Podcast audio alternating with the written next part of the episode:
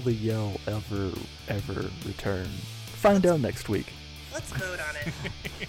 Vote now on your phone. Yeah, will, vote now.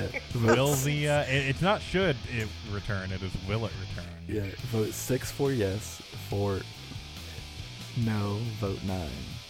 I personally know what I'm going to vote, and it's a solid 69. Yeah. nice. nice. Nice. So, um, this week, I think we have some some grievances to air, We do? some feelings to. I goddamn do. This is this is a drama channel now. Um, Yeah. We've got some beef with balls. Bring it. Wait. What? no, we don't. I'm kidding. No, Spread that around. don't, don't, don't. Yeah, don't, don't spread that to balls. We don't even know them, and they seem very nice from their show. yeah. I don't know, just like interacting with other podcasts. Yeah, we're just trying to bait people into talking to us. Please, Yeah. we're really very nice. This this is a facade. This, Yeah, this is like this is that like hard punk rock facade, you know, when you see a punker for the first time. but A we're punker. posers, Fucking man. punker. What a the fuck? Are you 80?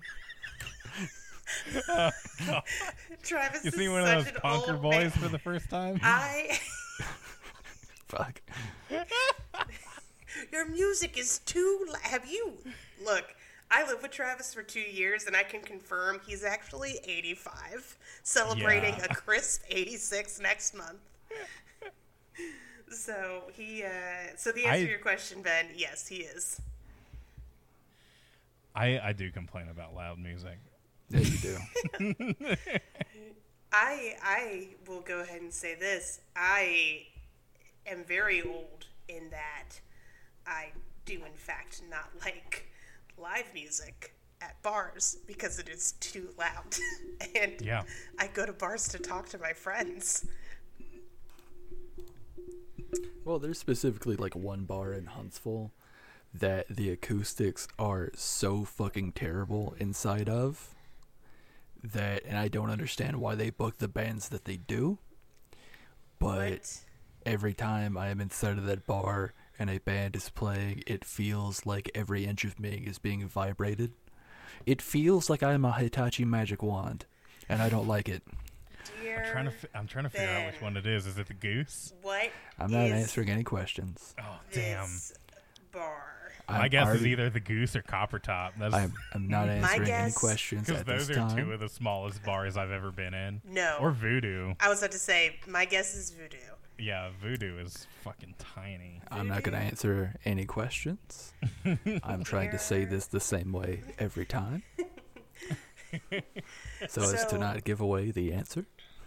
Um, for our dear listeners who don't live in Huntsville and don't know what bars we're talking about, Voodoo is basically a hallway. it's Um, a basement hallway. It's a basement hallway that somebody was like, we should turn this into a. And it is a very cool bar. It is really it's- cool. It's tiny. Imagine it the hallway from high out. school and s- Yeah. cut it in half, and then that's what you're left with.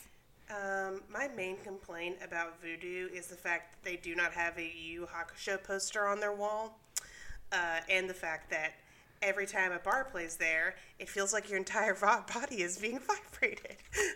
uh, anyways, I've never been inside of Voodoo when a band was there, but I have been in there a couple of times. Uh, I also think like my taste with them was tainted because of the person I was hanging around with at the time. Mm, But yeah, yeah. Ben is determined to turn this into a drama channel.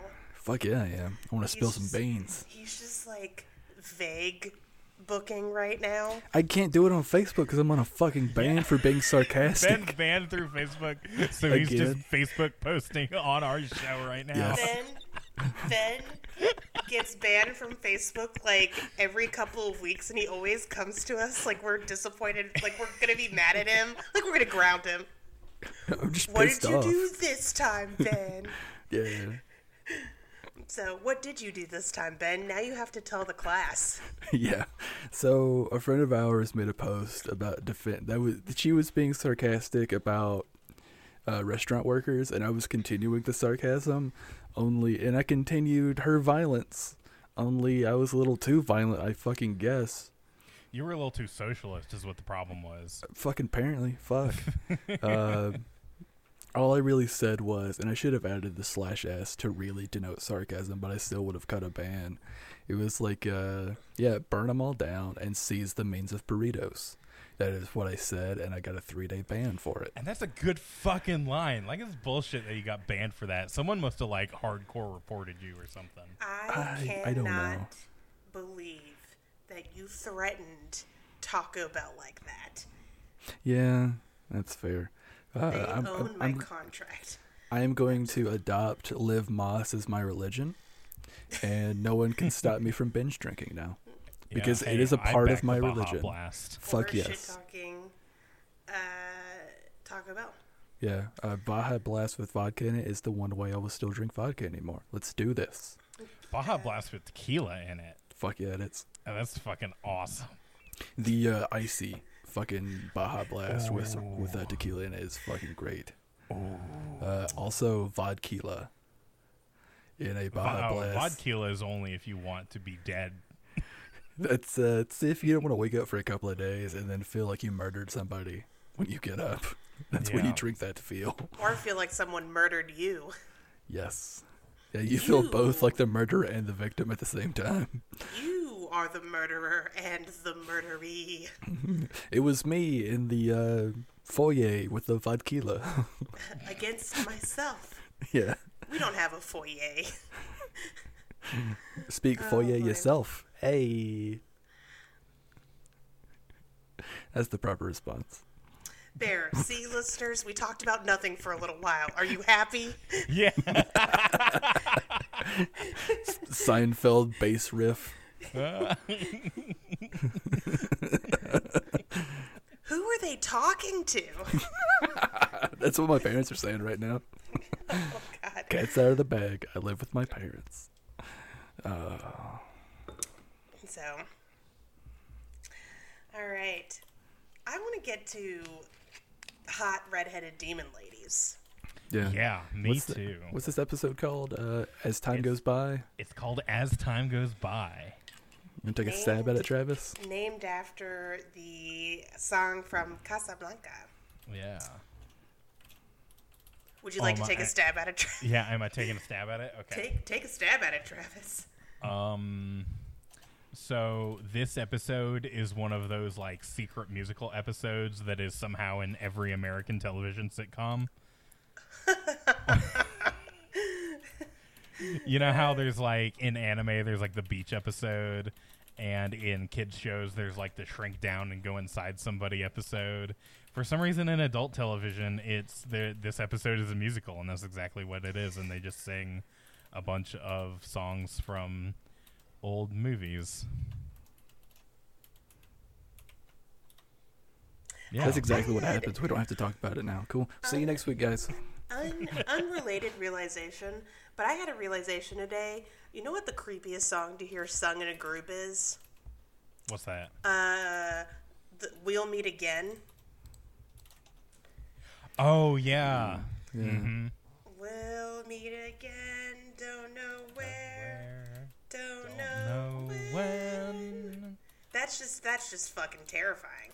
There's yeah. there's a '80s song that that reminds me of. It's like uh like I'm chasing you. It's the lady singing it, and she gets like progressively angrier as the song goes on.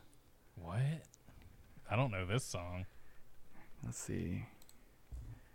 What I guess '90s song.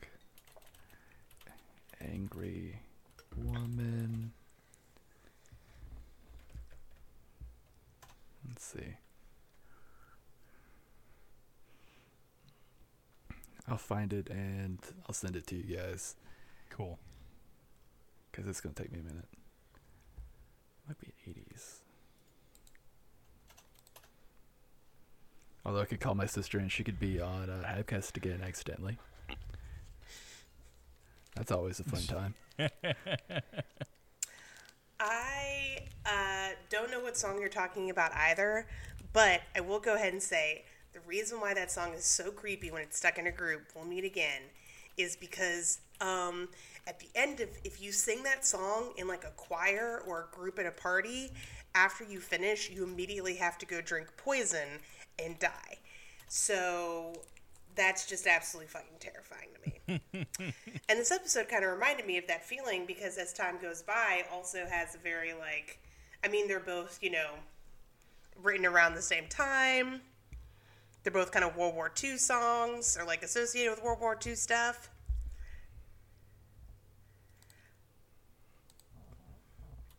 Wartime songs, man. Yeah. Yeah. They're weird. So, all right. Are, are we ready to review this Yeah. fucking episode? Yeah, I think am so. I'm ready. I'm so ready. Are you are we all fucking ready? Yeah. Okay, let's fucking let's do it. Let's do it. This episode is called As Time Goes By. It's a season 8 episode. Um. Season 8 episode 12? Yes. Okay, great. Um I've got one question. yes. Where was this episode in season six? You know what? That's a good point, Travis. If this was Like, se- where where has this been the whole time? Lurking in the brain of Adam Glass. Why did we have to have Grandpa Campbell when we could have had Grandpa Winchester? You know what?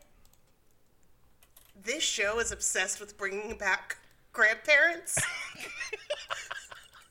only to kill them. Yeah. yeah, Everybody's got a got just a fucking missing grandparent. This episode, in one episode, this episode covered hmm. what eight episodes of season six covered. You know, You know what? what? You're damn. You're right. I have nothing Yeah. else Yeah. to say to that.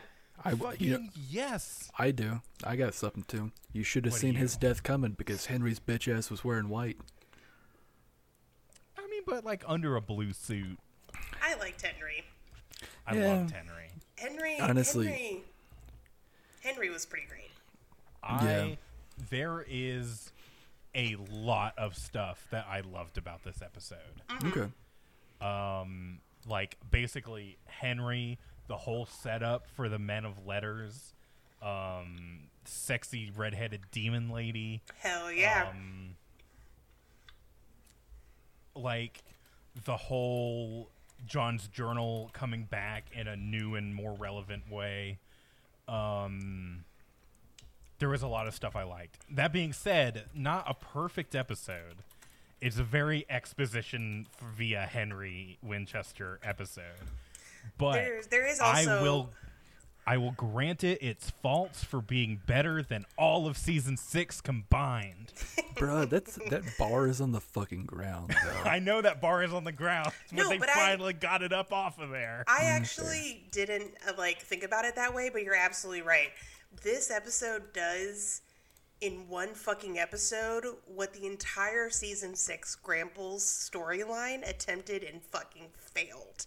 Yes. The disappointing father figure coming back and interacting with his grandsons who he's never met before and having some connection to the supernatural that like Sam and Dean aren't aware of and kind of being like you know, not perfect, but trying to do what's best for their child.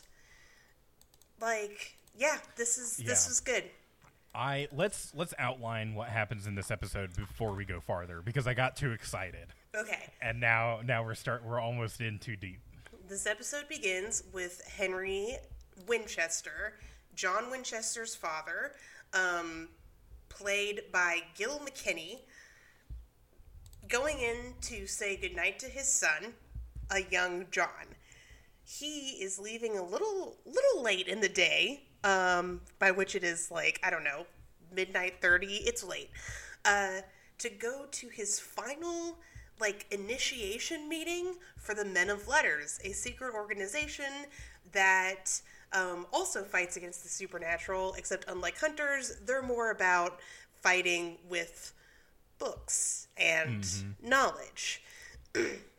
At this meeting, unfortunately, all the men of letters are attacked by Abaddon, a demon that possesses Josie, another initiate and Henry's friend. Uh, and Henry barely escapes with a box that the Men of Letters were trying to protect um, from Abaddon. Uh, he barely escapes and travels forward in time to 2013, where he meets his grandsons, Sam and Dean, finds out that John is dead and has been dead for years, and he is actually a disappeared dad. Uh, Abaddon also follows him to the future and just kills a laundry list of people trying to get this fucking box. This is a big death list in this episode. Yeah, a This is lot the of biggest death people list in die. an episode in a while. Yeah. Yeah. Especially since, like, recently it's just feel like, oh, we had one or two people in the beginning, and then, and then we're good. Um, Abaddon very nearly gets the box a couple of different times. Uh, we figure out that the Men of Letters kind of have some like Indiana Jones stuff going on, um, or like honestly, they kind of reminded me most of um like National Treasure, like style hunting shenanigans, like treasure hunting stuff. Um, because the, instead of just outright saying, "Hey, go here to figure out the secret," they have all these symbols and codes and secret, you know, uh, secret hideouts, and we see how uh, Henry would have seen the world back in the '50s when the you know, which is the time that he's from. Um, we also uh, find out that there is a sort of safe place the men of letters have that is warded against fucking everything. We find this out because Sam goes to the last living men of letters, um, one of the only people to survive Abaddon's attack, and uh, he tells Sam about this and tells him to like put the box there and never let it out because the box is the key to just a shit ton of magical knowledge, and that's why Abaddon's after it. Um, it turns out that Abaddon is actually possessing that man of, Men of Letters' wife. He kills, or she kills him, and then kidnaps Sam and arranges a a you know exchange handoff. Sam for the box. Yeah. Um, Dean agrees, and then they defeat Abaddon in one of the most creative ways I think the show has ever pulled the- off. The coolest way to kill a demon that has ever been depicted in this show. The Yeah. re- and the reason why they have to uh, do it in this crazy way as opposed to using the demon knife is it turns out Abaddon is a super special, awesome demon covered in chocolate sauce and rainbows and can't be killed by normal demon killing ways. Um, we also get a cool moment with Henry where he was like, "Yeah, obviously demons can't be killed by you know normal pieces of cutlery. It'd have to be a demon killing knife from the Kurds." And Dean's like, "This is this is in fact a demon killing knife from the Kurds." And Henry's like, "How did you get a demon killing knife from the fucking Kurds?" uh, Abaddon's head is separated with okay so they sh- dean shoots abaddon the head with a bullet that has a devil's trap carved into it God, it's so which is fucking just cool. so good um and then they give her a little like i have no mouth and yet i must scream Treatment. treatment Yeah. yeah, which was also good i love i love that that's just good That was hype. Yeah. A- Abaddon also had this really cool demon power where she could like basically breathe a little bit of her essence into someone to Yeah. steal their memories. which was pretty pretty pretty tight Yeah, cuz she that way she didn't have to like all out uh possess someone to Mm-hmm. get those memories and then she could just kill them anyway. Yeah. Unfortunately, during the prisoner exchange, uh, Henry is killed by Abaddon and he dies. Henry or Sam and Dean give their grandfather a burial fit for a man of letters. um, and have a conversation about their family legacy, which I actually really loved. I thought that was a really touching scene uh, towards the end. And then they also decide that they're going to track down the um, place, like the the super guarded place that the last men of letters, Larry, was talking about. I just gotta say, I feel like this has been probably one of the most lore intensive episodes that we have seen in quite a while. Yeah. Yeah. Like we learned so much in just this episode mm-hmm. where in previous seasons it would take us an entire season to get this much knowledge. Yeah, I feel like if you stacked up all of the Leviathan episodes of season 7 and the entirety of season 6, Mhm. either one of those options have as much information as this one episode by itself. Yeah. And not sure. only that, it's more interesting. Especially for the season 6 thing. Yeah. Yeah.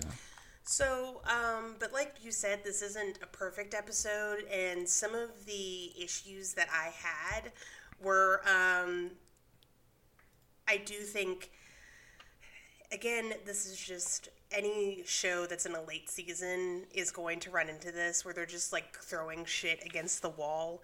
Um, and I think I think your mileage may vary just on how willing you accept your like how how much you accept the explanation that oh we haven't heard of the men of letters because they're kind of extinct Yeah. but but they weren't extinct like we still had members running around you're telling me larry in all of his years never like talked about it or tried to get a new chapter going or anything um i mean i guess mean, it's to be- believable to- but Yeah, I mean, like especially after the night that he had. Yeah. I guess I'm also using a little bit of future knowledge here because spoiler Men of Letters stuff comes back.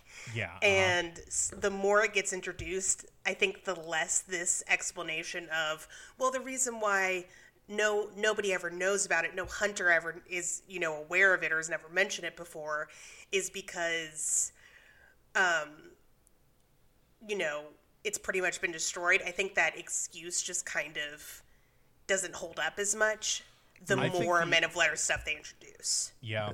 I, I think the excuse of the like the like jock nerd tension between men of letters and hunters is what keeps hunters from knowing about men of letters shit. Right. Uh, because I, I, loved that dynamic.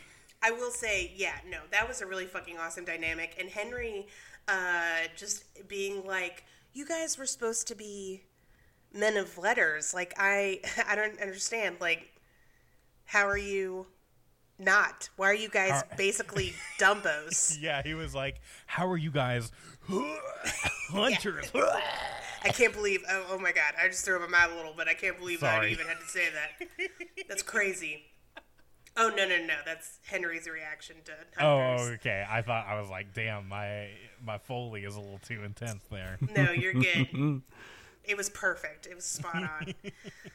Thought you were really throwing up. Uh, no, just kidding. Um, but yeah, no, it was definitely um, that that conflict and that dynamic was great.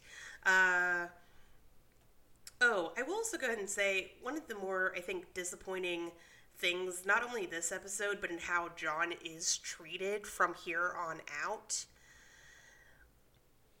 How, well, let's let's. I want to get y'all's opinion. How do you think they treat John in this episode?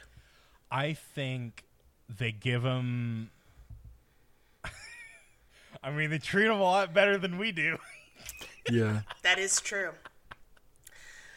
Um, I mean, I think like I can't remember who it was. Like Sam brings up that like obviously he wasn't the best dad, but he did do his best, even though it was not not great.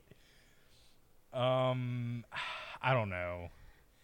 I think they're basically trying to build in the like John had a lot of issues stemming from his dad disappearing. And I think that's what they're trying to roll with. Like basically I feel like they are trying to paint John not as like this abusive father, but more of just a guy who has dealt with trauma after trauma, mm-hmm. and eventually it destroyed him. I don't know, I think but yeah, uh, yeah, that, that's they're basically trying to be like, oh, John was full of trauma, and we should feel a little bit bad about it. Yeah, I think that um, they're definitely. I think you're right, Travis. They're definitely painting John's legacy as a father in a more rose-colored light that I think we've done on this show. Um, and I do, you know, it is possible to have a parent who wasn't perfect and as an adult be able to kind of look back and be like, you know what? Uh my my dad fucked up, Yeah, but I know that he loved me or whatever. Um but like some of the stuff he did was just, you know, Hor- toxic and horrible. yeah in in i mean to me one of one of john's i don't know not not best moments is when he basically was like hey dean i'm gonna need you to kill your brother if he turns evil like that was not Yeah, that was not a plus parenting material that wasn't great. I think there's explicitly in a what to expect when you're expecting. I think there's actually a chapter on not pitting your sons against each other like they're fucking Cain and Abel. Um, in fact, do not do that. Uh, even if one of them turns out to be the Antichrist, like you should not, um, not fucking ask that of your children. It's just too much. Honestly, just at that point, just kill your son yourself. You know what I mean? Take responsibility. But, um, and I think that I don't know. The show is trying to sweep under some of John's like darker, really dark. I mean, it's, that's dark, right? It's dark to be like, hey, son, no matter how justified you think your reasoning is, it's dark to be like, hey, son, I'm going to need you to kill your brother because he might turn evil. And this was a big fucking deal. This wasn't like, Yeah, that, Fine. What, uh, what season was that? Was that like all of season three, four? that was two. Yeah, Two. two. Oh, fuck. So I mean, I know it's been a while, but and I don't know. I just kind of would expect that Sam, especially, would have some like mixed feelings on this. Like I feel like Sam, for the rest of his life, anytime somebody's like, I don't know, John smiled at me once, he gets to be like, Oh, really? Did he? Because he told Dean to kill me. In case I turn evil, instead of having a fucking conversation, I feel like Sam just gets to have that. Don't you? Mm-hmm. Don't you? You know what I mean? Yeah. for so sure. for for the show to turn around and be like guys john was flawed. We will admit that. But was it that bad? Probably not. And then for sam to be like no i know it was mostly fine it was just kind of confusing to me. Yeah. i don't know Yeah, I, I I feel like you're right. They are just trying to put some rose tinted color onto John. Yeah, I think a showrunner was like, "Hey, uh, maybe we hit John a little hard. Maybe we like, maybe we try and humanize him a little fucking bit." I Uh, don't even think that the show itself has hit John that hard. Like, I think the hardness of John has come mostly from us. No, what I what I mean is that it's given like people like us enough uh, ammunition to call John out as a bad dad. Oh, okay. So now they're trying to be like, okay, soften your blows a little bit. Yeah, exactly. That's what I mean. i think i don't know personally i don't think they realize how no that's not true i do think they realize how fucked up like some of the things that john did to sam and dean was Yeah. um i just think that it's it's i think it's one of those that want to have their cake and eat it too Yeah. um mm, I don't know. I think sometimes it works and sometimes it doesn't. I'm just not a fan of it in this particular. Instance. Yeah. Yeah. Yeah. That's fair. Um, but yeah, I mean, other than that, I really love this episode. Uh, I think that the actress who plays Abaddon is great. Her name's Alaina Huffman. Also known for The Perfection, Smallville, and Painkiller Jane. Oh. yeah, we got some options coming up for goddamn uh let check ass. Yeah. I'm pretty sure that The Perfection was also um, written by somebody involved with Supernatural. I'm like 95% sure. Yes. Uh, one of the writers, Eric Charmelo, uh, was a producer on Supernatural and a writer, and wrote. Oh God. Wrote My Heart Will Go On. Okay. You Can't Handle the Truth. Mannequin 3 The Reckoning. Okay. Dog Dean Afternoon. We're not there yet, are we? Nope. We're not, but that's one of the episodes. A couple of months ago, I asked on Twitter, um, I posted that meme that was like, to, written by a poorly disguised writer fetish. And oh. I put on Twitter, I was like, hey, what episode of uh, Supernatural does this relate to? And everybody was like, the one with Dean and the dog. Oh no. oh no. And I was like,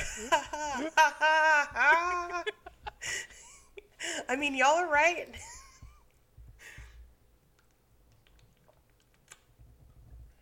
um, but he also wrote The Purge, Ask Jeeves. He's written he's written a handful of episodes, and I'm excited to watch The Perfection. From the trailers, it looks amazing. So yeah. Hell yeah. Um, but yeah, I think Alaina Huffman did a really good job. Yeah, she really did. Um Um, and Henry Winchester also did a great job. Yes, his name, Uh, Gil McKinney. Gil McKinney, also known for he's been Once Upon a Time. Yeah. He's also in Criminal Minds, Masters of Sex. Friday Night Lights. You mean a guy that looks like that is in a show called Master of Sex? Tell He's- me something I don't know. He was also in LA Noire as Jet Kelso. Oh no oh, way! Oh shit! Yeah, so we could we could definitely play LA Noire. We could definitely just play all of L.A. Noire. Nope, for like, that, I didn't say that. I did not say that. We could play like an hour of it. We can just watch cutscenes from L.A. Noire. Actually, yeah, fuck it. So he's also in Kings of Con. He's also in one episode of The Mentalist, so we can watch all of The Mentalist. His first movie credit is Jeepers Creepers 2. Ooh. Ooh. Yeah. Oh, hang on. He's not like an actor in that though, is he? Yeah, he is. It says volunteer something or other. I thought it, it says team, team? It says team member. Oh, Okay. team member. I draw the fucking line at extras. We cannot be All right. like, Chill the fuck out for a second. So in Jeepers Creepers 2, it's about a football team. So it very easily could be he's a just on the bus. And you know what? Let's see here. You know what? I don't see him in the forecast. All right, let's see. What's this guy's name? Name Gil McKinney. It says, yes, t- mm-hmm. it says team member, and he's not in like the crew. He's in the cast list. Oh, okay. So, So he's on the football team. Yeah, he's on the football team and he's on the bus. so he is an extra. Probably. Maybe a featured extra. We've we've done more with less before. No, no, we Yeah, have we have. not. Yes, we when? have. When have we done more? We've With made a less. podcast about Supernatural. Yeah. What? what? I can't believe you didn't see that coming. I think Travis did. I don't think that counts. Nah, come on. No. You know you want to watch Sheepers Creepers too. I've got other reasons. I I have plenty of other reasons to pick this movie. So, yeah, that are supernatural related. yeah, there is. Uh, look at the the fifth name on the list. No, I don't want to. Hold on. All right, I will. 'Cause I think Nicki. Yep, yep, yep, yep. Nicki Aycox. One, two, three, four, five. Yep. All I'm saying, all I'm saying's, is that we got a really excellent twofer. You don't have to count it as a twofer if you don't want to. But it is a twofer. All right, I'll, we can, yeah, I'll allow it for Meg 1. but again, I draw the line at extras. That is not. There is no line. There is a line. Nah. We specifically stated when we decided Viewers, to listeners, do LSA. vote on your There was phones a right line. now. Six for this is cool, nine if it's not. You know the correct answer to this question. So, okay. It's six. Sorry, listeners, this is behind the scenes drama that Ben and I are going to fist fight in the park later, too, about. No, you already said that I was like, damn, to make this into a drama podcast. So, for real, though. you seem determined. Let's talk. Let's get back to the fucking episode and not uh, All right. Ben Um, changing yeah, the rules at to get- LSA. okay, anyways. to get back to it, I think I've pretty much liked every supernatural episode that has dealt with time travel. You know, that's fair.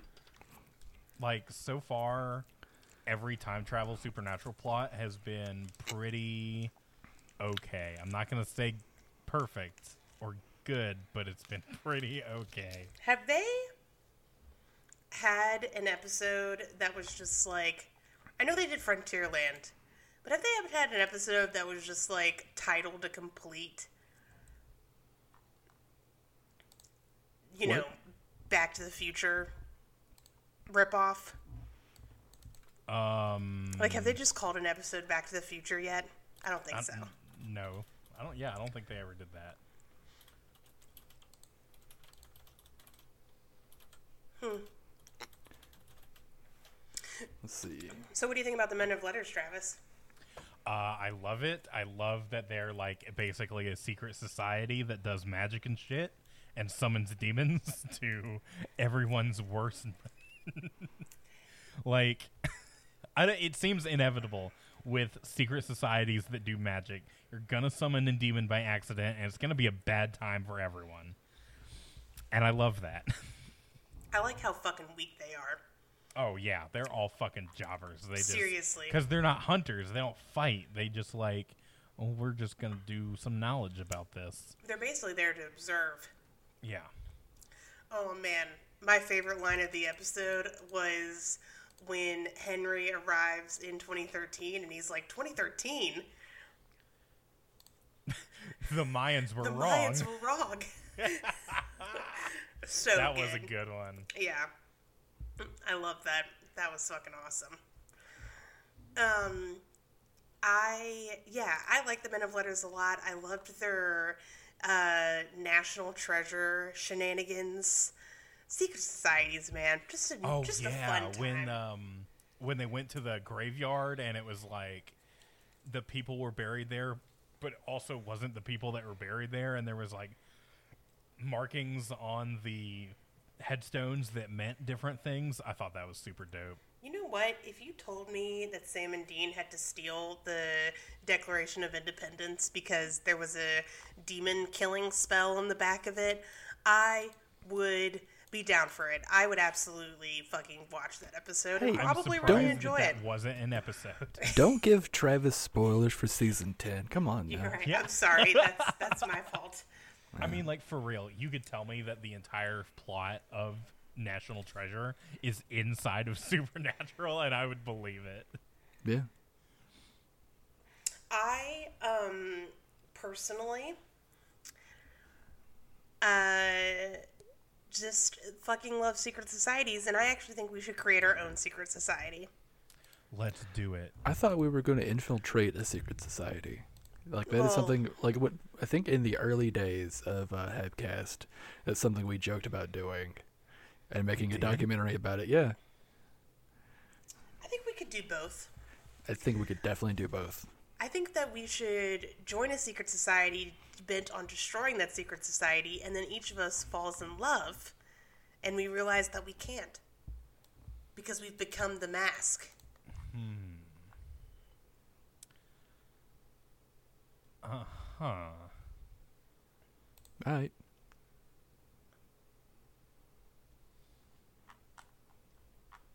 Wh- Anyway, which one first?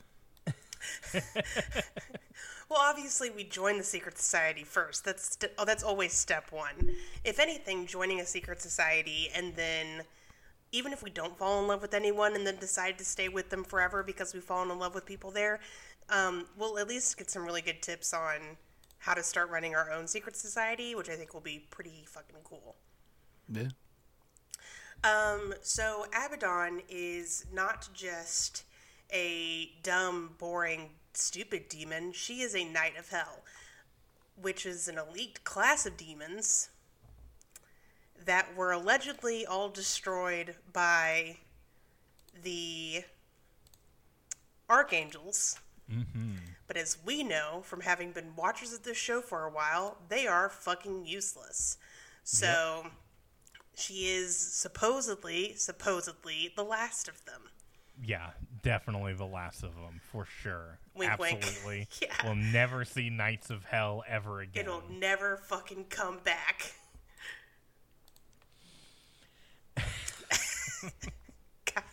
Um, Why are we making do- disbelieving noises? I do like that concept though that there's just basically just like a demon who ate its Wheaties, and it's not just like Crowley who's in charge of hell. It's like this is a hand-picked, like a hand-picked elite fighter, uh, elite warrior for hell. Um, yeah, I think that's super cool. Do not go to the supernatural fandom page for this, Travis, because there are major fucking spoilers. So if Yeah. I go to supernaturalwiki.com, Do and not. click on this link that says, wait, where is it? Knights of Hell. I should not click on that. Do not do that. No, No, click on it. Click on it. Click on it. Click on it. I definitely won't click on it right now. Son of a bitch.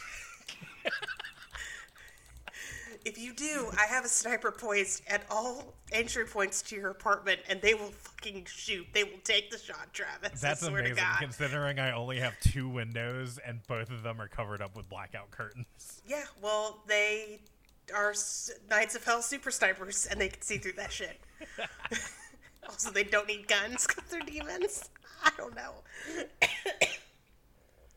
Um, Guys, I had chocolate after uh, 10 p.m. and now I'm kind of hyper. So no, I'm just kidding. Um, but there's a quote. There's a quote on here. Uh, Knights of Hell are handpicked by Lucifer himself. They are the first fallen, firstborn demons. Um, that, I mean, that's fucking dope.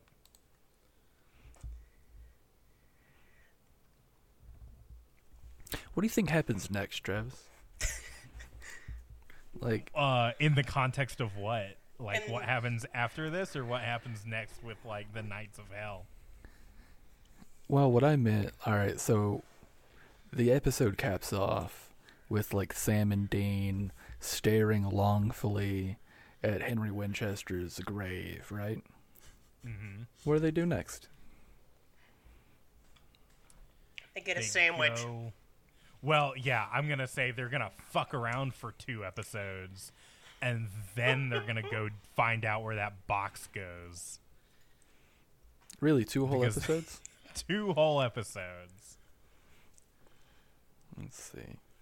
Because that's the format that I've been uh, grown accustomed to, You know what? where we get we get some major plot, and then we get two episodes of fucking around, and then we get back to the plot. Eh, And the, I think the fucking around is like, it turns out Slender Man's a tulpa. it's I, never hey, a tulpa. Slenderman is a fucking tulpa. God damn. All right. You know uh, what do you think happens with the Knights of Hell? I mean, I don't think we'll see him back for a while, but we'll definitely see more Knights of Hell because we've already established for like two seasons now that demons are fucking over. Like demons are not not a threat any longer, and we need to up the stakes. And I think the Knights of Hell are going to be that upping of the stakes Yeah. because we've got demons have gotten too easy. We talked about in the beginning of the season how the idea of Crowley being the, even hinting at Crowley being the big bad for season eight is fucking laughable because, um, he's just not a threat. Oh man. Are the Knights of Hell going to become the big bad? That's that would be that would be awesome. This is this is quickly if that's the case, this is quickly becoming a case of oops, too many big bads. Oops, all big bads. The um so Crowley is, so basically here's my prediction. The Knights of Hell are going to usurp Crowley. And Crowley is going to have to ask Sam and Dean for help. that's that's what I think is going to happen. How do you think Kevin fits into this? Uh Kevin Because his name rhymes with heaven. Okay, so Kevin is currently trying to interpret this most of what is a the demon tablet, which is like got instructions on how to close the gates of hell. And I think that the Knights of Hell are going to take over and then it will be a race to the finish of oh, ooh, no no no no. So um Kevin will have his half translated, and then the Knights of Hell will become a huge, huge, huge, huge, huge threat, and then Crowley will have to crawl, come crawling back to Sam and Dean and ask for help with the other half of the tablet, so that they can close off the Knights of Hell into. Uh, they they'll close they'll close the gates with the tablet words and seal off the Knights of Hell.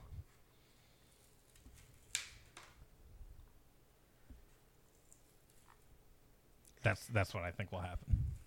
Travis, Ben and I are looking at you, not staring, not saying anything, with completely blank faces.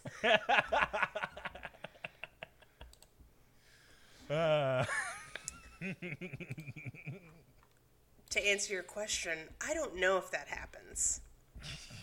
Yep. You know what? Supernatural is not a perfect show.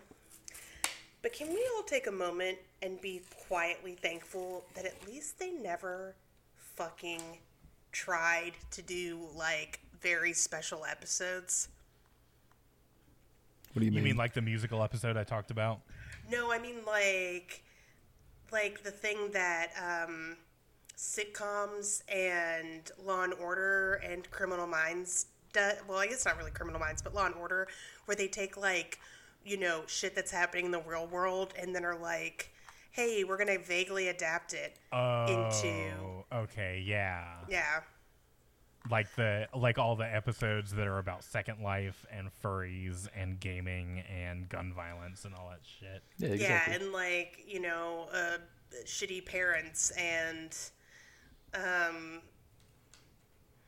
basically, basically, shitty parents on Supernatural are either like you either uh, live or you die, and eventually you're thought of as a good person, kind of.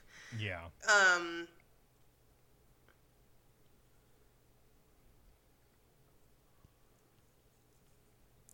so yeah, uh, but I'm I'm just really incredibly glad that they didn't try to handle.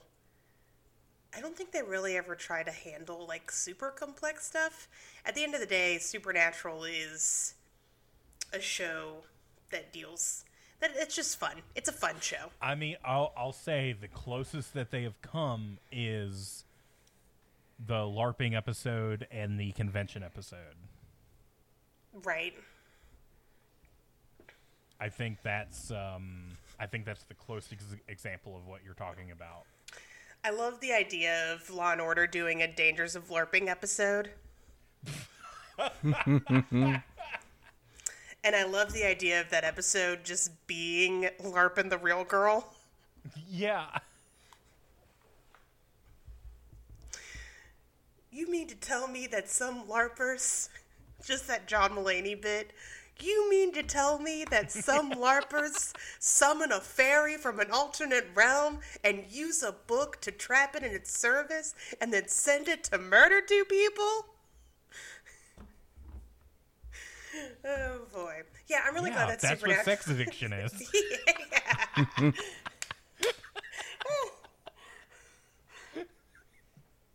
Ice T, you are a cop. Why did they treat you this way? so, okay. Anyways, um, yeah. I I have to say, from now on, Sam and Dean should just keep bullets with Devil's Trap carved it carved into them. That was fucking brilliant. So It's a devil's yeah, trap you can yeet at somebody. that because that's amazing. Yeah. Like that's the best. That's the best thing that came out of this episode. Well, there's a lot of great things that came out of this episode. This is in the top five. Demon trap bullets, amazing. Yeah.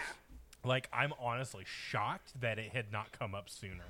I, again, don't think we're ever going to see it again, What? No. but we absolutely should We because it's to. so good. If they're ever like, we need to have a conversation with Crowley and we need him to shut the fuck up and sit down and listen, the first thing they should do is shoot him in the fucking face. And then just leave it. That would be so good. yeah.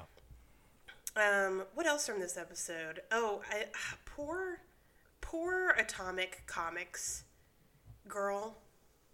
Yeah. She didn't deserve that. No. No, that was a shame.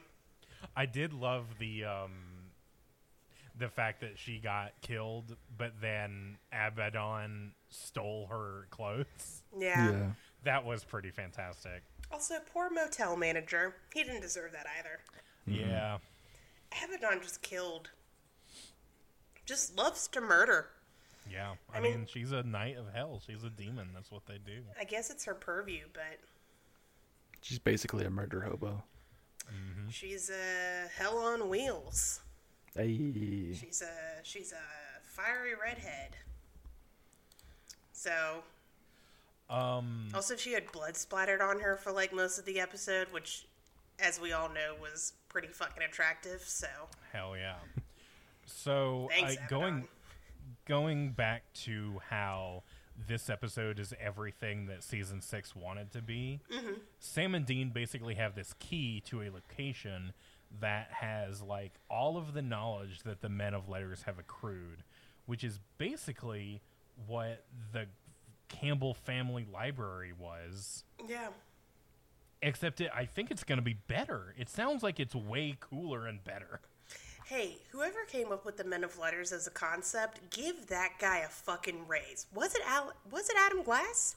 I, I mean, he wrote this episode. Yeah, but Who, did he? who knows if like this this could have been something floating around the writers' room for a while. So whoever, you know, it could have been on a sticky note for years. Mm-hmm. So it you know it could have been a Sera Gamble uh, edition. We we'll never know. Right. I'm gonna see if I can find it on the internet.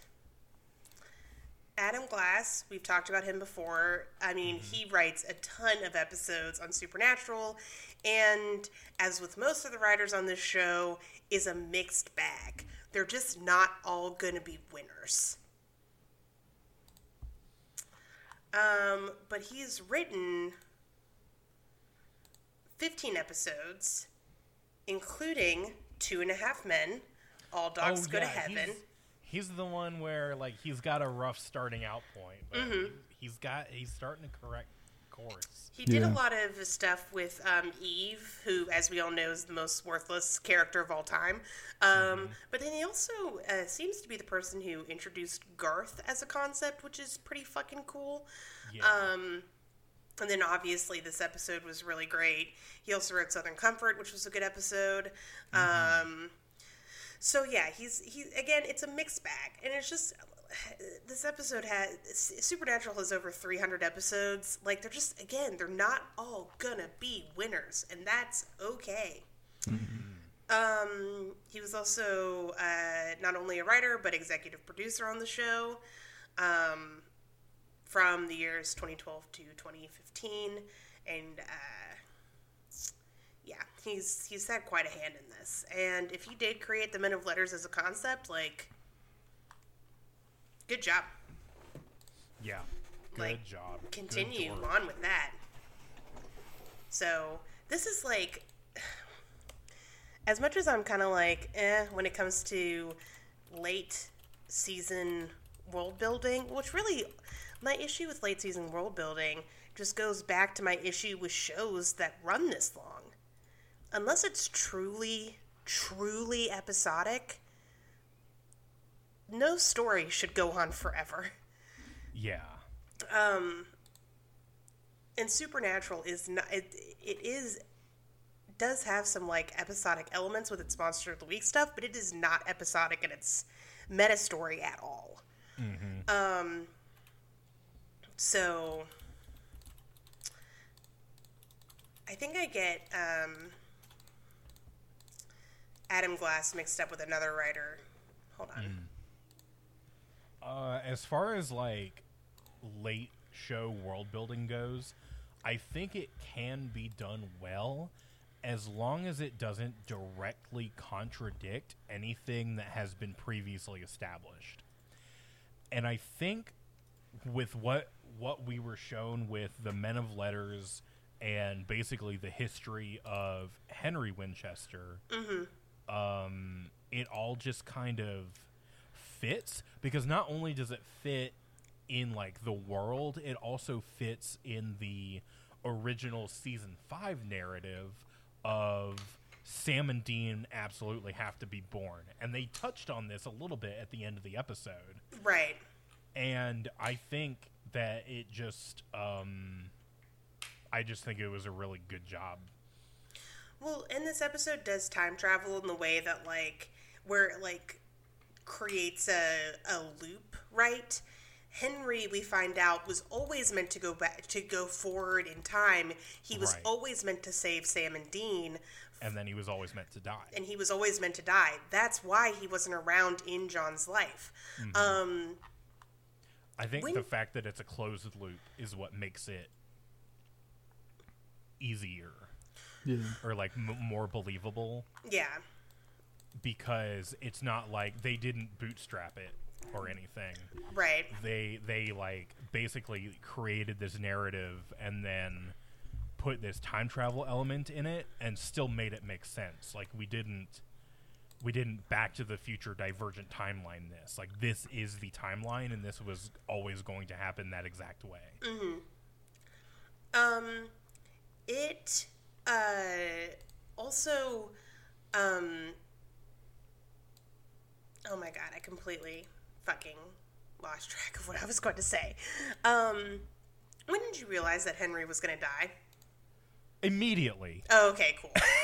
yeah, as soon as he came into the future. like as soon as it was like, this is Henry Winchester, I was like, all right, nice knowing you, Mr. Winchester. yeah, My name's Henry Winchester, and I'm gonna live forever. Yeah, yeah. Exactly. I mean, there's a fourth just- seat in the Impala. As soon as a fourth seat. Um yeah, I, it was like as soon as it was established that this was Henry Winchester, grandfather of Sam and Dean Winchester, I was like, okay, so he's gonna die. Sam and Dean will lose. No father figures allowed. we will kill them, just all of them. Um, and I think I I liked I just liked Henry interacting with Sam and Dean mm-hmm. as like a man out of time, and also realizing that those are his grandchildren and all that stuff. Yeah, Like I I just really loved how like. Yeah, I don't know. The- It was just it, it, it just there's so much of the about this episode just kind of came together in a really good way. Mm-hmm. Yeah. Um, I will say, and y'all might disagree with me on this, and I might get some hate. I do think Dean kind of phoned. I think Jensen Ackles kind of phoned this episode end in Yeah. I, yeah, I can a see little bit. Okay, especially with that ending scene when Henry is dying and he and because Dean and him had a little bit of conflict throughout the episode where Dean immediately is like, "Oh, Henry Winchester, you mean the guy who abandoned our fucking dad?" Yeah. who dad hated, blah blah blah, which like understandable. Um and Sam's like, "No, this is fucking cool. Like it's nice that we get to meet, you know, a grandparent who maybe doesn't want to murder us and isn't going to Yeah. take advantage of my soulless nature."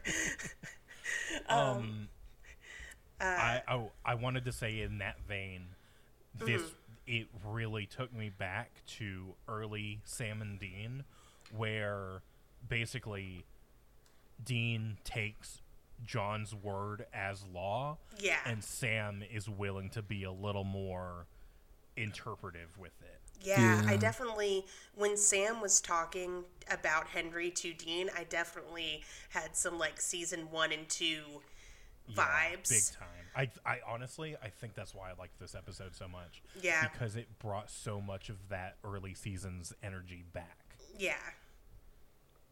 Um but at the end when Henry was dying, I think that Dean Dean has a little like line where he's like Cool, thank you. And Yeah, I don't know Thank the way he service. says it, it's so casual. And I was just Yeah. like is this this it feels like it just feels like it feels like Jensen Ackles and Jared Padalecki trade off moments where they're like, "Hey man, thanks for giving me that coupon to Denny's one time. I really loved getting half off that Grand Slam." I really, I really appreciated that. Thank you so much. Oh my God, are you dead? Like I just, and it usually it's usually it's Sam. Usually Sam has lines where he's like, where I don't know, he's like finding out that Cas is in fact alive, and he's like, "Oh my God, bro, how was Cabo? This is so crazy! I cannot wait to see your vacation pictures. I'm so excited." But this this episode, it was Dean. Like the way he talked to Henry as his grandfather was dying after finding out that he did not abandon his family. He did not abandon his only son. He wanted to be part of his to be part of John's life and therefore be part of Sam and Dean's life and was willing to change the fucking past change the future by fucking everything and going back in time and like stopping Abaddon back then. There's this moment. So Dean basically has to like kind of kidnap Henry to get him to come with him when Sam's been kidnapped. Mm-hmm. And obviously, from Dean's point of view, this is the only way to like save Sam, and it completely makes sense. From Henry's point of view, it's less like why worry about saving Sam in the here and now when I can go back in the past and make sure none of this ever happens right. Um, which is also, you know, an understandable understandable motivation for Henry. And Dean is like, I've stopped an apocal- apocalypse and Henry's like, yeah, and when I'm done, that you won't have had to. And that moment was like so fucking groundbreaking for me. Not groundbreaking, mm-hmm. but this idea of going back, because one of the most important things in the show has been that since the dawn of time, Dean and Sam have always had these roles to play in the apocalypse. And the idea of Henry loving his family so much that he is willing to fuck up the time stream to make sure that they don't have to suffer through that is huge. When Dean has been told his entire life that Henry was a deadbeat who ran off on the family and like left his you know, left John to grow up alone. And when he's dying, Dean's reaction is kind of like, "Have you finished that Sudoku? Can I have that back? Can I have the paperback, man?" I don't know. It's like, bro, I lent you a pen. You're um, getting blood all over it. What the fuck? I, th- I think they're tired.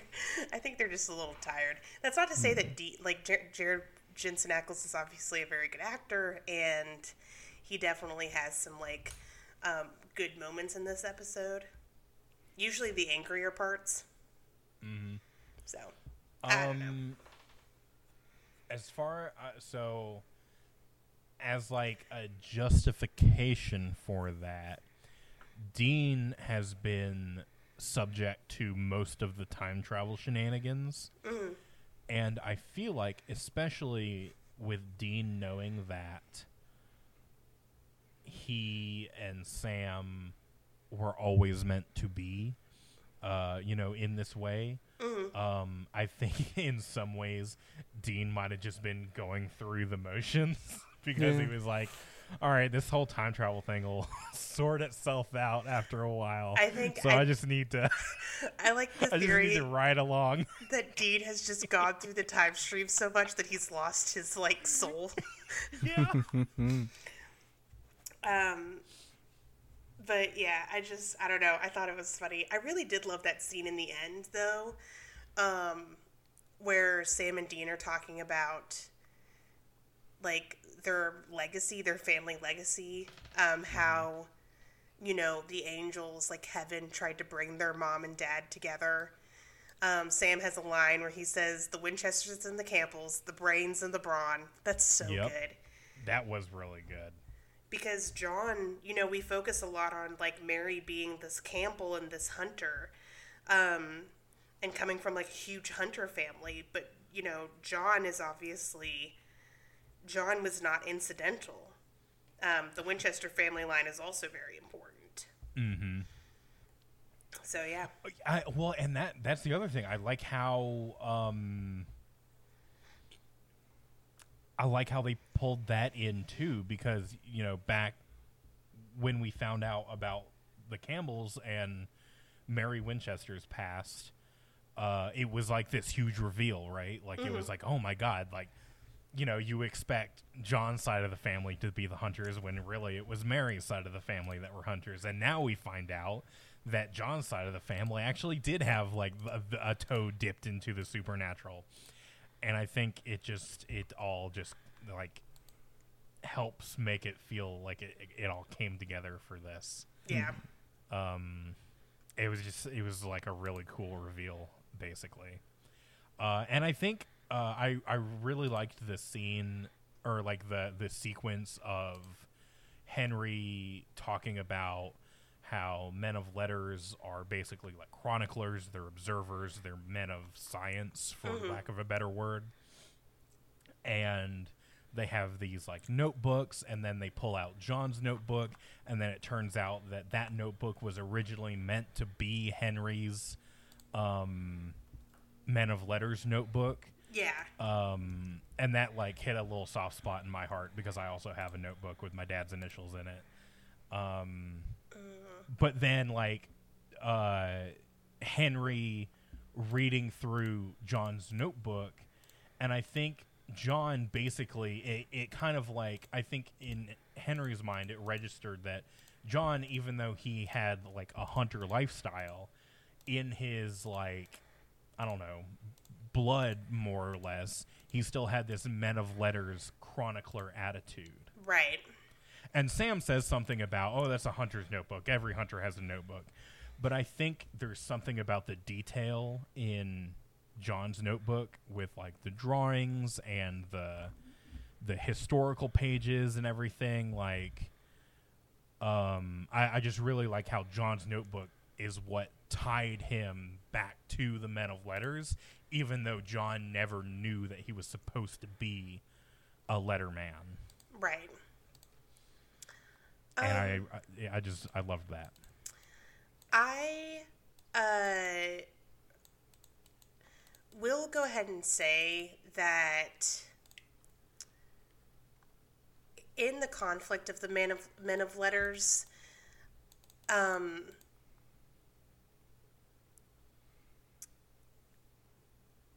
they are kind of. I don't know. I'm playing through Fallout New Vegas right now, so I'm just thinking about the Brotherhood of Steel, anyways. Yeah. but they Oh, kind of remind me of the. Brotherhood of Steel. Mm-hmm. Um, they're collecting all of this like magical and supernatural knowledge, and for what? Yeah, for what? The Mm, only thing knows? we've seen of them up till this point is like, hey, and again, they do come back, so this does get fleshed out. But hey, guys, um,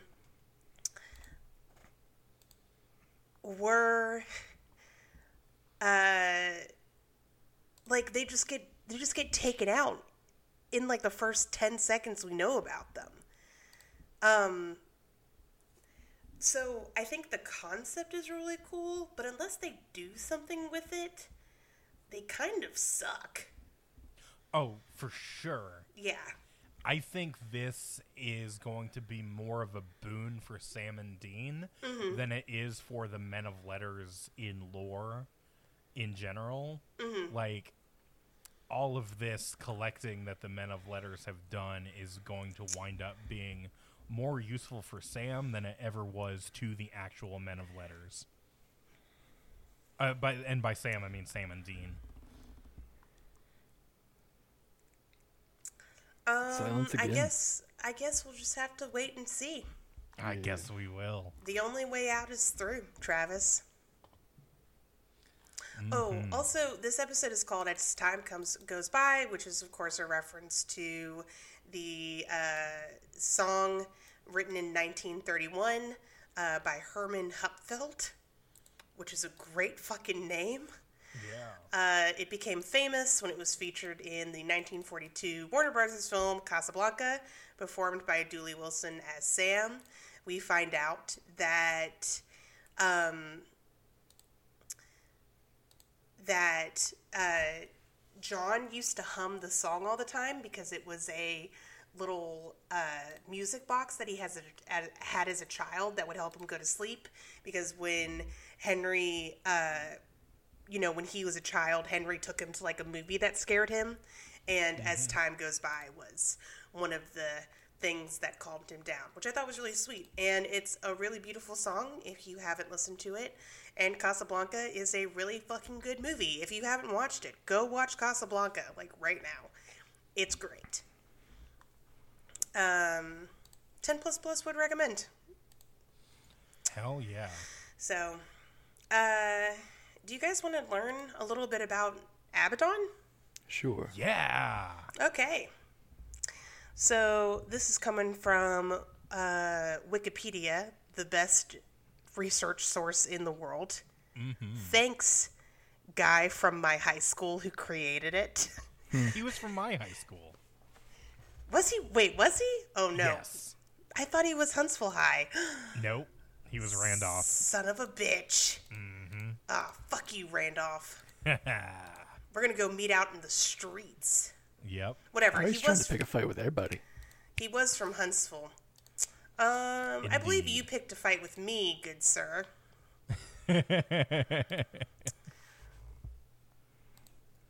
he's uh, the point is is that he's from Huntsville, and he did in fact attend Randolph. Son of a bitch. Yes. Okay. Anyways, fuck, fuck him. fuck Wikipedia. I hate it now. Um, Abaddon is a uh, first appears in the Hebrew Bible as a reference to a bottomless pit, often appearing alongside the place Sheol, Sheol oh, oh. which we've mentioned before Yeah. as a grave and the realm of a dead of the dead. It is both a literal place and a figurative place uh, in the Hebrew Bible.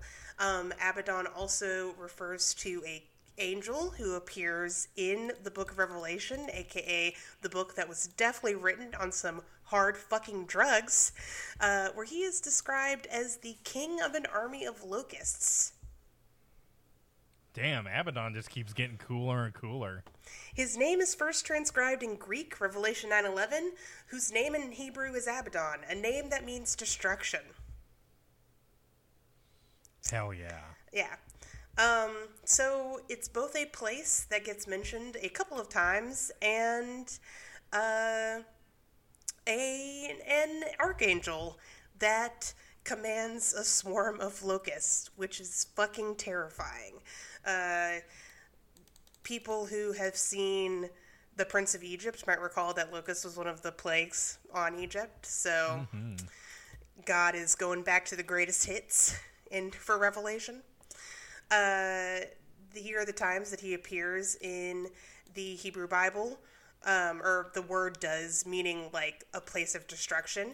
Uh, Job 26 6, the grave is naked before him, and destruction has no covering. Job 28 22, destruction and death say. Job 31 12, it is a fire that consumes to destruction, which is just a badass fucking line. Damn.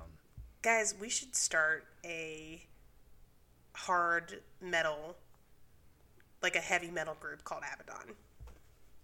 I mean, I, That would be no cool way as it hasn't already been done, right? Yeah. I mean, that's that's fair. Uh, Psalm 88:11 Shall thy loving kindness be declared in the grave, or thy faithfulness in destruction?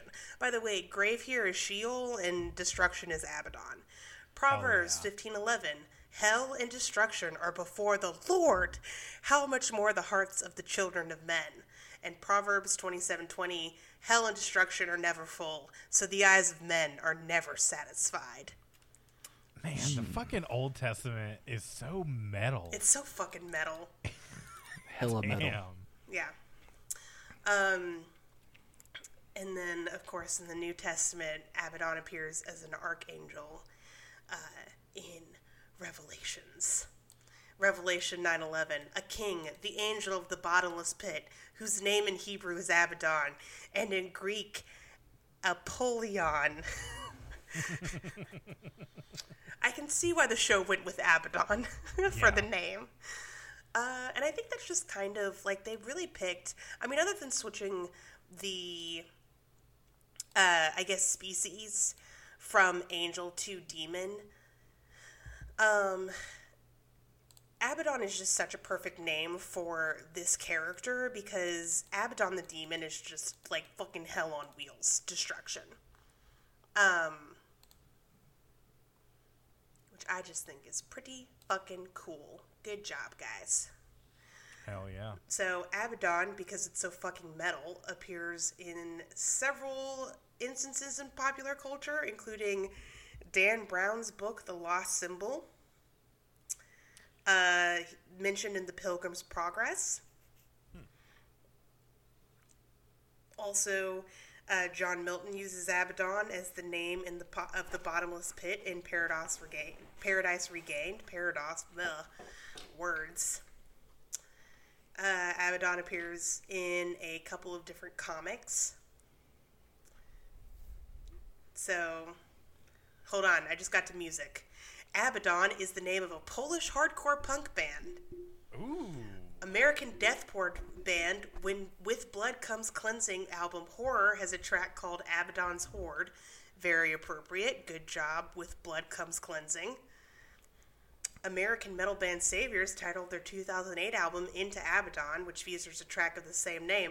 What I'm saying is, it doesn't seem like there are a lot of uh, there are a lot of American bands with the name Abaddon. So I think we really could We could really get this to take off. we could really Good. get this to fucking We could. Yeah. All right, let's do it. All right. What instruments are we going to play, Ben? Mm, I think Don't Travis. worry, you, you Travis guys is gonna play, play all the the shaker and the tambourine, and I'll play all the other instruments. There we go. Yeah. We gonna can't play- do any live shows. I'm going to play the triangle. You cannot look hardcore playing a tambourine. It just cannot be done. Uh, yeah.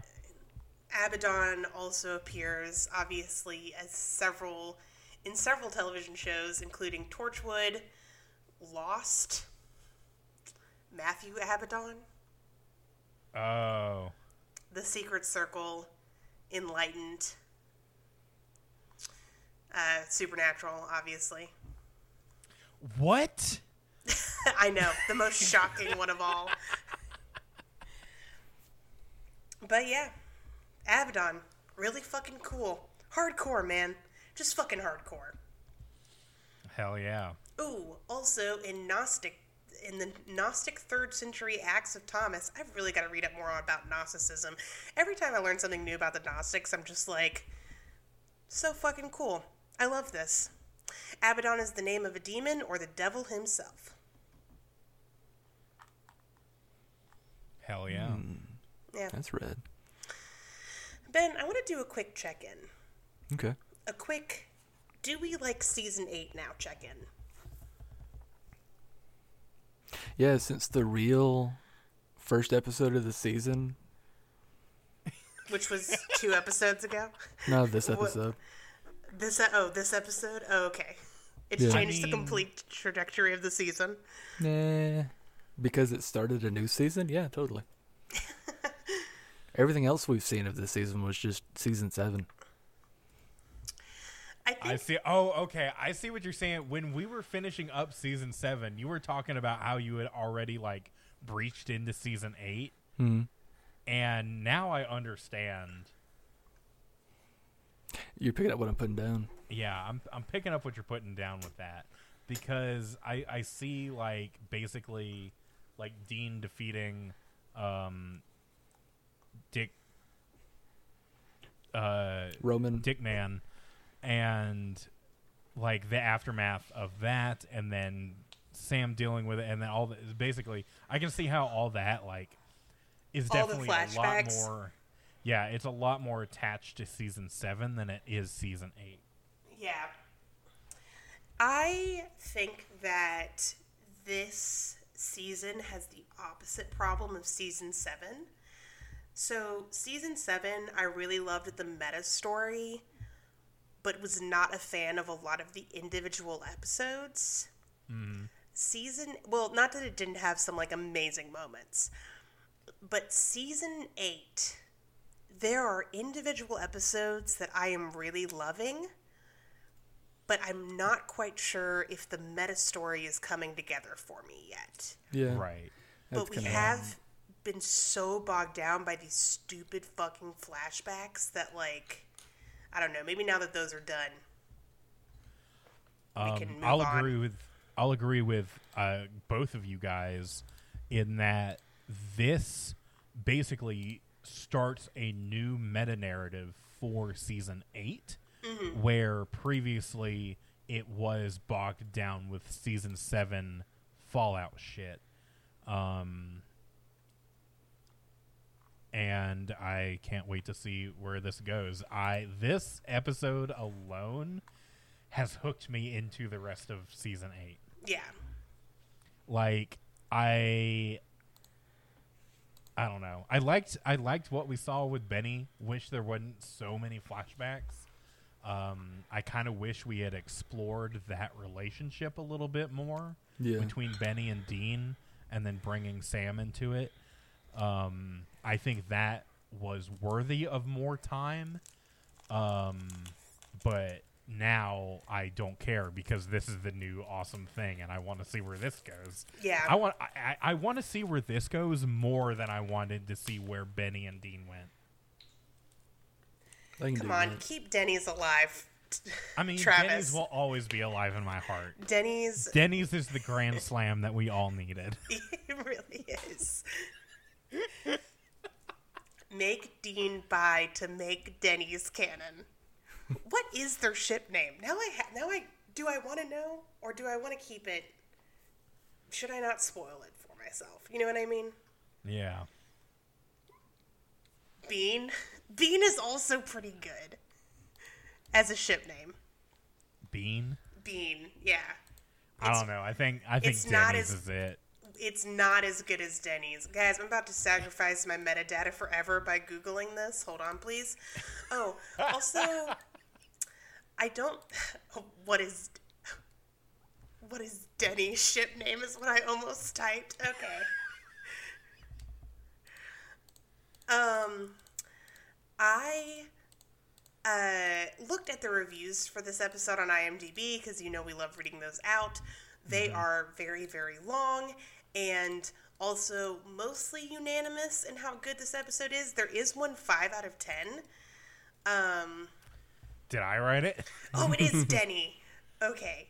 It is, is- That's the official ship name is Denny. Yes. Yes. Yes. Yes. Haha. Yes. Yes.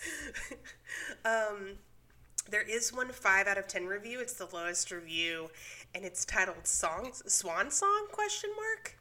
What? Yeah. I never thought I would ever find Supernatural boring. Did you watch last episode? But this season is really mortally boring. There's no plot besides fuck? this Kevin Did Tran we thing. watch the same show? Hang on. Are we watching the same show? Are you sure they're not talking about last episode? They, I mean, it's it's on the as time goes by. I think they're just talking about in general. But I will say, if they're talking about this episode being boring, yeah, I'm with you. Where the fuck are they getting this? Because this episode is actually incredibly fast paced compared to a lot of other episodes. It's fast paced and it's interesting because we are getting new information. Yeah, it's really like we're two minutes into the episode, and already the men of letters are dead. There's a demon chasing after Henry. He's traveled to the future. Like, we are not waiting around for this. And then we barely get to where Sam, Dean, and Henry have met each other, and Abaddon's already caught up with them. Like, this isn't. This isn't an episode Yeah. where they fuck around. Like this is we have shit to do. Um Okay, but this review is kind of amazing. There's no plot besides this Kevin Tran thing lingering in the back. Dean thinks he's a wonder with his heavy fake tan and throws faces and nasty jokes to everyone all the time. Sam is dealing with some stuff again, but less convincingly this time. This might be my favorite review of all time, actually. Like, I don't agree. Castiel is not enough on screen, but comes just to add a layer to that old humorless angel and naive behavior. Crowley has no more trick in his sleeve, so they count on other characters to put some kind of rhythm in it, such as Garth or Charlene? Question mark.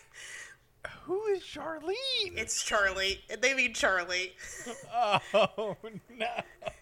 But that's not enough when titans like Bobby or Lucifer are no longer here to support the adventures of Sam and Dean. You know what? Pour one out for Bobby. I'll give you that. Even in this episode, where we meet an important member of the Winchester family, which would be impossible in real life. Okay, my Oh. oh god. okay, you're right. You have to give them that too. They're right. It would be impossible for time for your dead family member to fucking time travel to fight a demon with you. I wasn't convinced. Not that every Winchester, now that every Winchester has been met, what's left to boost the story? The grandma? However, the character of their grandfather, father's side, was pleasant. We apparently have to believe that everyone in the family was a model type man, and that and there's the fact that a man living in the 50s with a very correct language understands perfectly Dean's mumbling and slang. Okay, but besides that, the story was nice to watch.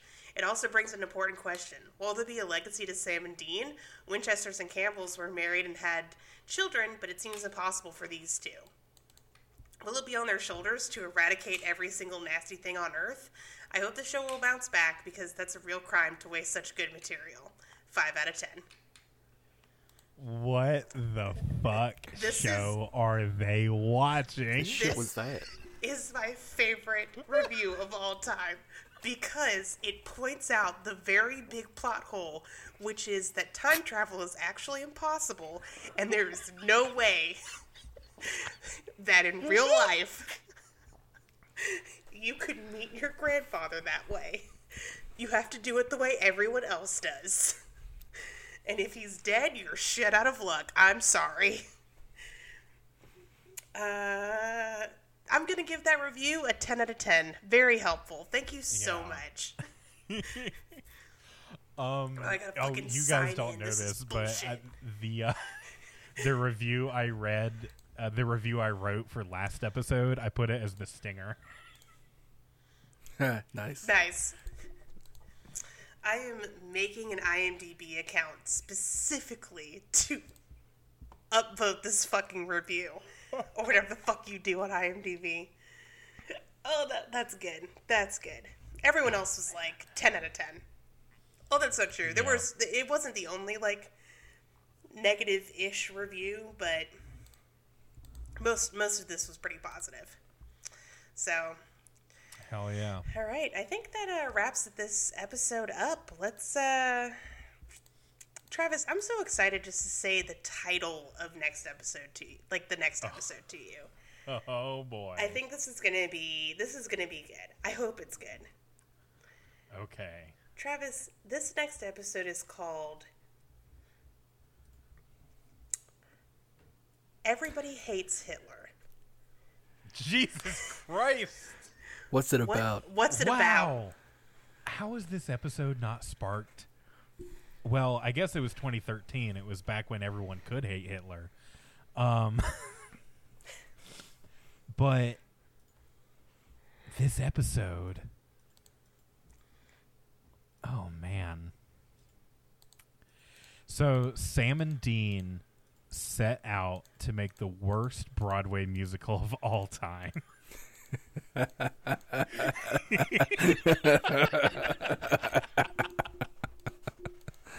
Uh, I love what this podcast has produced for us here.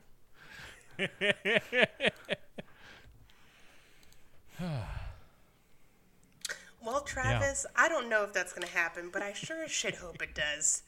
Can we just watch the producers? Like, Yeah. Yeah, fuck yeah, we can. oh god, I want people to start doing plays like local theater again. Everyone go get vaccinated so I can go watch Cats live. Thank you. Yeah. Oh God. All right, Travis, I don't know if that's going to happen, but if it does, we'll talk about it next week on Hey Ass Butt. Thank Yeah. you guys so much for listening. If you enjoyed the show and want to hear more from us, you can check out our website, habcast.com, where you can gain access to our social media links. That is at Habcast on Twitter and Instagram, and Hey Ass Butt, a supernatural podcast on Facebook. Um, you can also get a link to our Patreon, where for $3 a month you can support the podcast and us and our dream to go to adult space camp at Disney World. Um, just kidding. All the money goes back into the podcast. Uh, but you can uh, gain access to the other show we do, Let's Shag Ass. That's what Ben and I were fighting about earlier. um, where we watch things that supernatural actors have been in that are not supernatural. Uh, we've had some really good episodes recently. We watched Evil Dead 2 and Freaky and Dirk Gently Holistic. Uh, Detective Agency, all 10 out of 10s. Um, so go check that out. Uh, it's a fun time. Thank you guys so much. Until next time, have fun. And don't die. Bye.